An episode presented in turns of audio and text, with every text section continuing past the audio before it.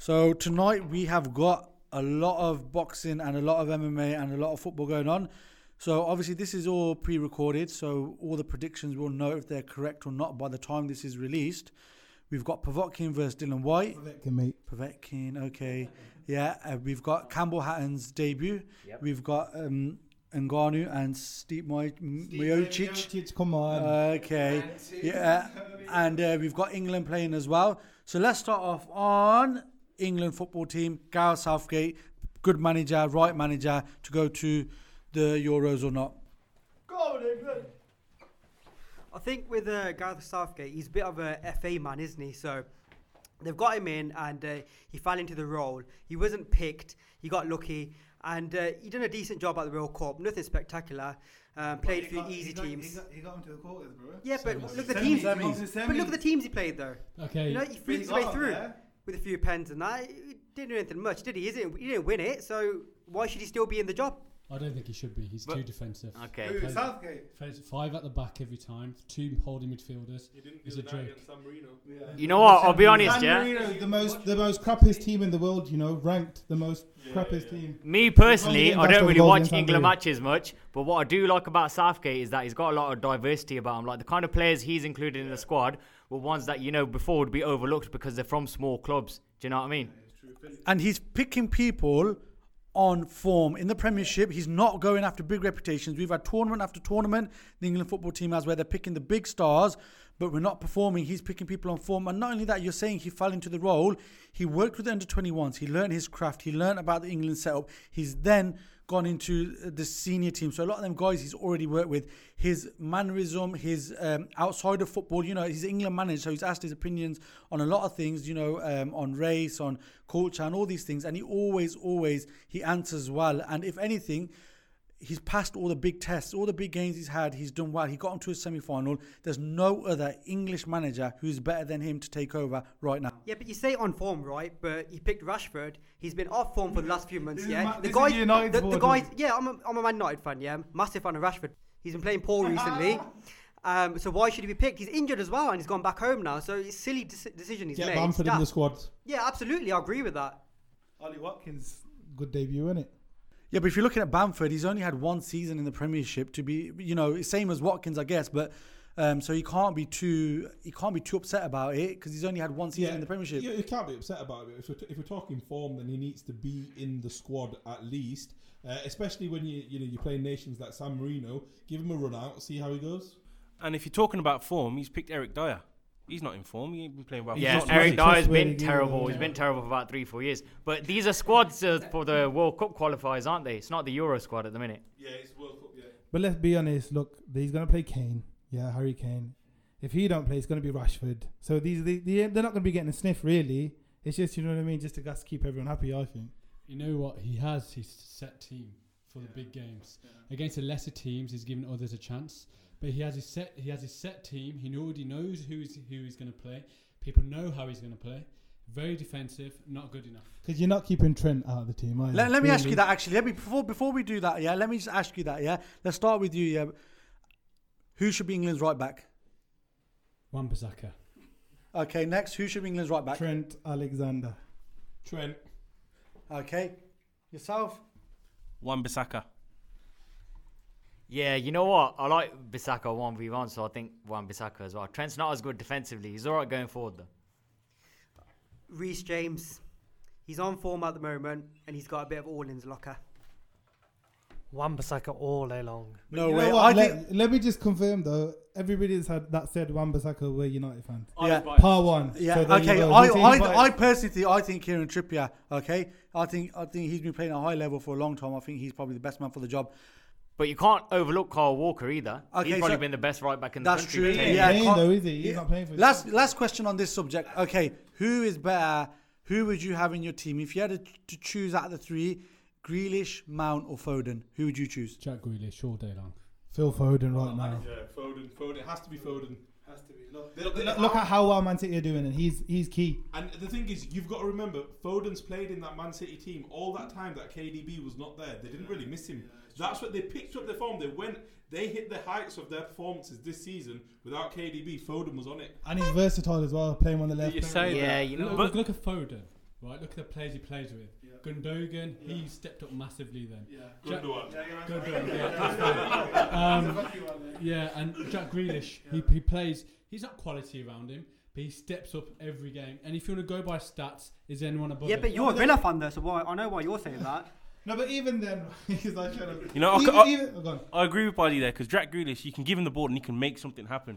And he, what he said about Foden, Foden needs those key players around him. No, but what look, to look, do look the at hard work for had, him. He look at the boots he's had to step into. Yaya Toure, David Silva. Then he's coming in. Yeah, get me? It's a but the, what we're saying, yeah, that's a big void to fill. But he's got those quality players around him. Now, I'm not dogging on you know the Villa players, but Jack Grealish is literally a player who can carry a whole team on his own. Yeah, that's what I'd say. My little analysis on it is Foden's the best for little cameos, so more of a sub to come on when they really can't break teams down. But from the beginning to drive down against tough opposition, defensively set up teams, I think Grealish will be one to get the ball and carry it forward. Can he do it on the top level? You could say Grealish looks really good because he's dragging a team that's not that great. Mate, You he's doing it in those the Premier League. Pardon? He's doing it in the Premier League. Yeah, that's what I know. He's doing it in the Premier League. What I'm saying is he stands out more because he's he's that player that's dragging. Seven whole two team on. against Liverpool. Yeah, but that's Liverpool. But this Baba, man. the same argument, the same argument can be made for Bamford. Does he look like he's getting all the goal scoring chances because he's the only striker? at Yeah, but but last he was he was the striker last year and he couldn't score anything. So he's just got so much better. He's improved w- Okay. under Bielsa. Okay, that's that one done. Next one. So we got um. Go on, then you say it. Then how do you say it? Whyte verse. oh, Dillian, Dillian, Wa- Dillian Whyte. I'm No, gonna no, say, no, I'm, before we go on to that, Dillian Whyte. before we go on to that, okay, so Campbell Hatton, I watched his interview. Um, so he had Ricky Hatton. He sounds like a proper, just like his dad. He's a- proper Parelik, yeah. yeah. So he had his, he had uh, Matthew Hatton there, which is his uncle. He had Ricky Hatton there. So obviously he's he, he's in good hands there. Mentoring, he's in good hands. He's seen. So what happens with a lot of these these youngsters? They get on the path and then they fall off the path. But he's seen his dad fall off that path. So he knows what that pressure brings, what the what the expectation brings. He knows it all because he's seen his dad. And his mannerism from watching his interviews is like Conor Benn. You know, they're humble guys. They're, they're, they're passionate for the sport. Chris Eubank Jr., he's different. He's the opposite. He feels the sport owes him something because of his dad. Yeah? But these guys, they're humble. Do you think he'll have a good career? Do you think he'll be successful? I think he'll be handpicked definitely for the start of it. So they, you know what I mean. They're not going to want their son or their pride to, to you know what I mean go down like that. So he'll be given genuine hundred percent. I don't. I haven't seen much of him in the gym, so I don't know if he's got that same grit as his old man because he was he was the, probably the best personally the best British boxer that we've seen. Listen, he's got to carry his dad's surname along in boxing, just like Conor Benn, right? And just like Eubank. So when he goes in, yeah, there might be a few journeymen there, but if he wants to get to the top, he has to fight the best. that target's on his back. Yeah, the target's on his back, so That he name. has to perform. If he gets knocked out, it's how he comes back after the knockout. You know, for me, bro, it depends on his mentality. So Hatton was so popular and successful because he came from that working class background. Do you know what I mean? With Campbell, obviously he's been nurtured a bit better. Like he's used to a bit more of a comfortable lifestyle. Yeah, he's seen like Ricky Hatton fall off the path, get into drugs and cocaine, etc. But I don't know, has he been through enough testing and trying gritty situations himself to have the bit of nastiness about him like you used to see with Ricky in the ring? Con- Conor is, is becoming uh, is becoming quite like well represented in himself in, in how he's doing. So I, I really like that. Firstly, I really like seeing you know big boxing families, the next generation, see see how they see how they can do in it. So I think we had uh, Chavez Jr. in, in, in Mexico, Yeah. big boxing family and all that kind of stuff. Creed, Apollo Creed, son. Bro, Chavez Jr. He's fighting Anderson Silva soon. Did you know that? In a boxing match. That's that's the world we live in today. Chavez Jr. Chavez Jr. and his dad's coming back on the same card in June. Oh my days. The old Buddha. Okay, so let's go to the let's go to the main event then. So who's Dillian Whyte and who is Povetkin? I think Dillian Whyte's going to win, and I feel as if he's just going to be safe because he's got too much to lose. Realistically, if he loses this, he's not in that. Tight, he's not going to be fighting the likes of Anthony Joshua, Tyson Fury. So he has to win. I think personally, his the game plan's going to just boxing and that Ben Colwell as well. Um, Bellews, our, our old coach. I feel as if he's just going to play it safe. He knew he knows he needs to get the win, but don't get me wrong. If the knockout's there, I think he'll he'll, he'll get it. I think I think he wins personally. Uh, but Povetkin, you can't you can't sleep on him, man. Can't rule him out. Look, uh, former WBC world champion, Olymp- right? Olympic gold Olympic medalist. gold medalist. Uh, Povetkin knocked him out with one punch.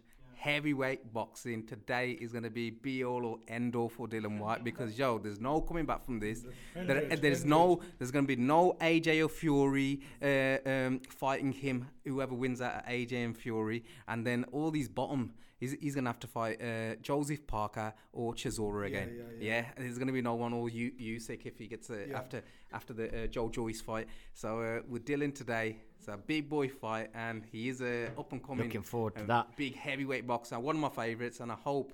He does win today, so he gets to fight the winner of AJ and Fury. Yeah. Whyte's in shape, right? He looks he looks good. He looks like he's been training for 12 rounds.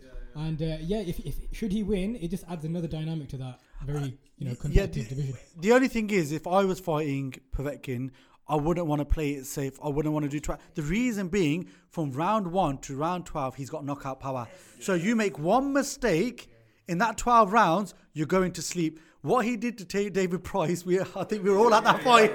we he, seen all- that he was out on his firsthand. feet. He was out on his feet. Yeah, we were all at that fight. And that shows the nastiness. He's a humble guy. He's a humble, quiet guy. To Lucas Browne, he needs to get to that beast mode. And Definitely. this A- guy a- a- and what he did to David Price, so he buzzed him, and David Price was out at his feet, and then he executed him. He executed him in the boxing ring. So he's a guy that really you want to get him out of there because he is dangerous from round one to round 12. I agree, bro, and it's because of his ring craft, ring smarts, that experience. So think about it, even with someone who's going to be getting more and more knowledgeable, learning more about you as the rounds go on, you want to get him out early. I think for Dillian Whyte, even though Povetkin's an older guy, you think he won't have as good conditioning, he'll be more dangerous as the fight goes on. Dillian Whyte will be more dangerous early. You know Yeah, what? He's but- got that but- bit about him as well, though, to be fair. Povetkin's got the ring IQ. He's been in there longer. He's had more fights. Yeah, yeah. He's got the craftsmanship. So he's learning on his job. Dillian Whyte is. So today he has to go I think you know what, you know, learning from out. Anthony Joshua, getting behind the jab. You know what they say, good jab can take you around the world. He's, he needs to do that. I think that's what. It Yeah. Okay. So the other heavyweight clash tonight is Mojic, Miocic versus Ngannou. Uh, who's your money on? UFC. Yeah, UFC. And who who who's your money on and why? Uh, Miocic. Uh, what? Don't get me wrong. I love Francis Ngannou's backstory. You know how he came from the sand mines at the age of ten, worked, grafting his way up. You know, it reminds me of like this. He when they like us. Um, from France, he only before he fought his first fight in UFC, four years he'd been training straight into the big league. You know what I mean? And and um, the first fight rocked him. I think he like he put it down to I don't know media obligations and stuff like that, but it's no excuse. Um, He's got he's got Usman in his Yeah, corner. I- What do you I- think to that? Why, yeah, I look. I loved that. That's beautiful. Look at that. He's he. You know what he said? He goes, "We're brothers of soil." That's what he said. He Wow, goes. what so a it- line. He goes, and then he goes. That's deep. He goes, when we fight, he goes, there's a connection. He goes, I'm not here to, to give any like specific advice. If I see something, or you know what I mean, it's, something might be on, or there might be a bit of a uh, a danger. He goes, I'm there to give advice. But yeah, sorry, Miocic. I think he's gonna win. But I want uh, Francis to win. I think Francis wins. I think he uh, I think he learns from his previous fight. Uh, he comes in. I mean, it's quite clearly what happened in, it in, the, in the last fight. Is one he can't do anything when it gets to the grappling, right? He gets put on his back and he doesn't know what to do with each other. Um, and secondly, he, he gasses, man. After the first round, he throws some big shots and he gasses. So this time, he needs to pick his punches. And should he stick to the game plan, which I'm hoping he does, I think he gets it done. I think Ngannou, he's got more lot, lot more riding on it, a lot more to prove. Miocic, he is the best heavyweight there's been in UFC for consistency, for title defenses, the But title who- who's he opponents. beat? He's beaten finished. He beat uh, dos Santos, he beat Cain Velasquez, he beat DC, as well twice. Right, so he's proven it all, and I think for Ngannou, I like the fact, like I said, he's repping his people. And if you look at him now, Africans, what they're doing in sport, world champions. You got Anthony Joshua, you got Okolie, who just got made champ. You got Israel Adesanya, you got Usman, and this could be Ngannou as well. So fair play, big up to them what they're doing for their people. But one day, trust me, mark these words, we'll have Punjabis coming through You as well that, and winning these same bouts. yeah. I was just gonna say as well. Sorry, I think with Dana White, he's definitely gonna want Ngannou to win. He's got a lot Her- You know what I mean? He's more marketable than this little fireman Sam from. You know what I mean? Yeah, I think he turns his phone off after the fight, and that's it. He's Yeah. done. Yeah. Miocic is. So I think that, especially with Jon Jones coming in heavyweight division, I think definitely that's the one they're gonna, the one they're gonna market. But yeah, man, I, th- I just think Miocic is too well rounded. Uh, and uh, last last one is: Are we disappointed at Adesanya? Has he uh, is he being found out, or is it just a learning curve? Nah, he dared to be great. He he did what you know what I mean. What you'd expect him to do. What we want him to do. You can't boo him afterwards if it, it didn't pay off. And he held his own, man. He really that last round. If he didn't hold him in, it just showed that what he said. What you know, if you're disrespecting weight like that, you know what I mean. I'm saying that as a big man. Yeah, if you're disrespecting weight it, it, in them positions, it's gonna pay off. You, you know what I mean? So Yeah. I mean, that's what Conor said, right? When he when he went up, he goes, "Look, you know, uh, I miscalculated the weight, and that weight, but as, at that level, at, at that level of craft, the weight does matter, size does matter at that level, anyway. Every pound, what do you think? He, what do you think he did wrong? I think he just exposed holes in his ground game. Like I know the strength and the weight was a factor for him, but I'd like to have seen at least a few techniques that he knows from the back. But he didn't have anything. That's why I think for Jon Jones, he'd be a walk in the park. Yeah, I think he's I think that back. exposed him for the Jon Jones fight. It just Yeah, showed he's not enough, he's not on the level of Jon look, Jones. Look at, that- look at the difference. Jon Jones took time out to bulk up for heavyweight. This guy thought, you know what I mean? Now I'm a middleweight. I'll be yeah, I'll- but you gotta hold my respect that as well. You Yeah, know, like course, you know, like we talk about True martial UFC arts. and It's a reality check, and he needed it at the time. Well, we'll see. So by the time this this sportscast is out, um, we would have got the results in. So let's see, and then we'll discuss further.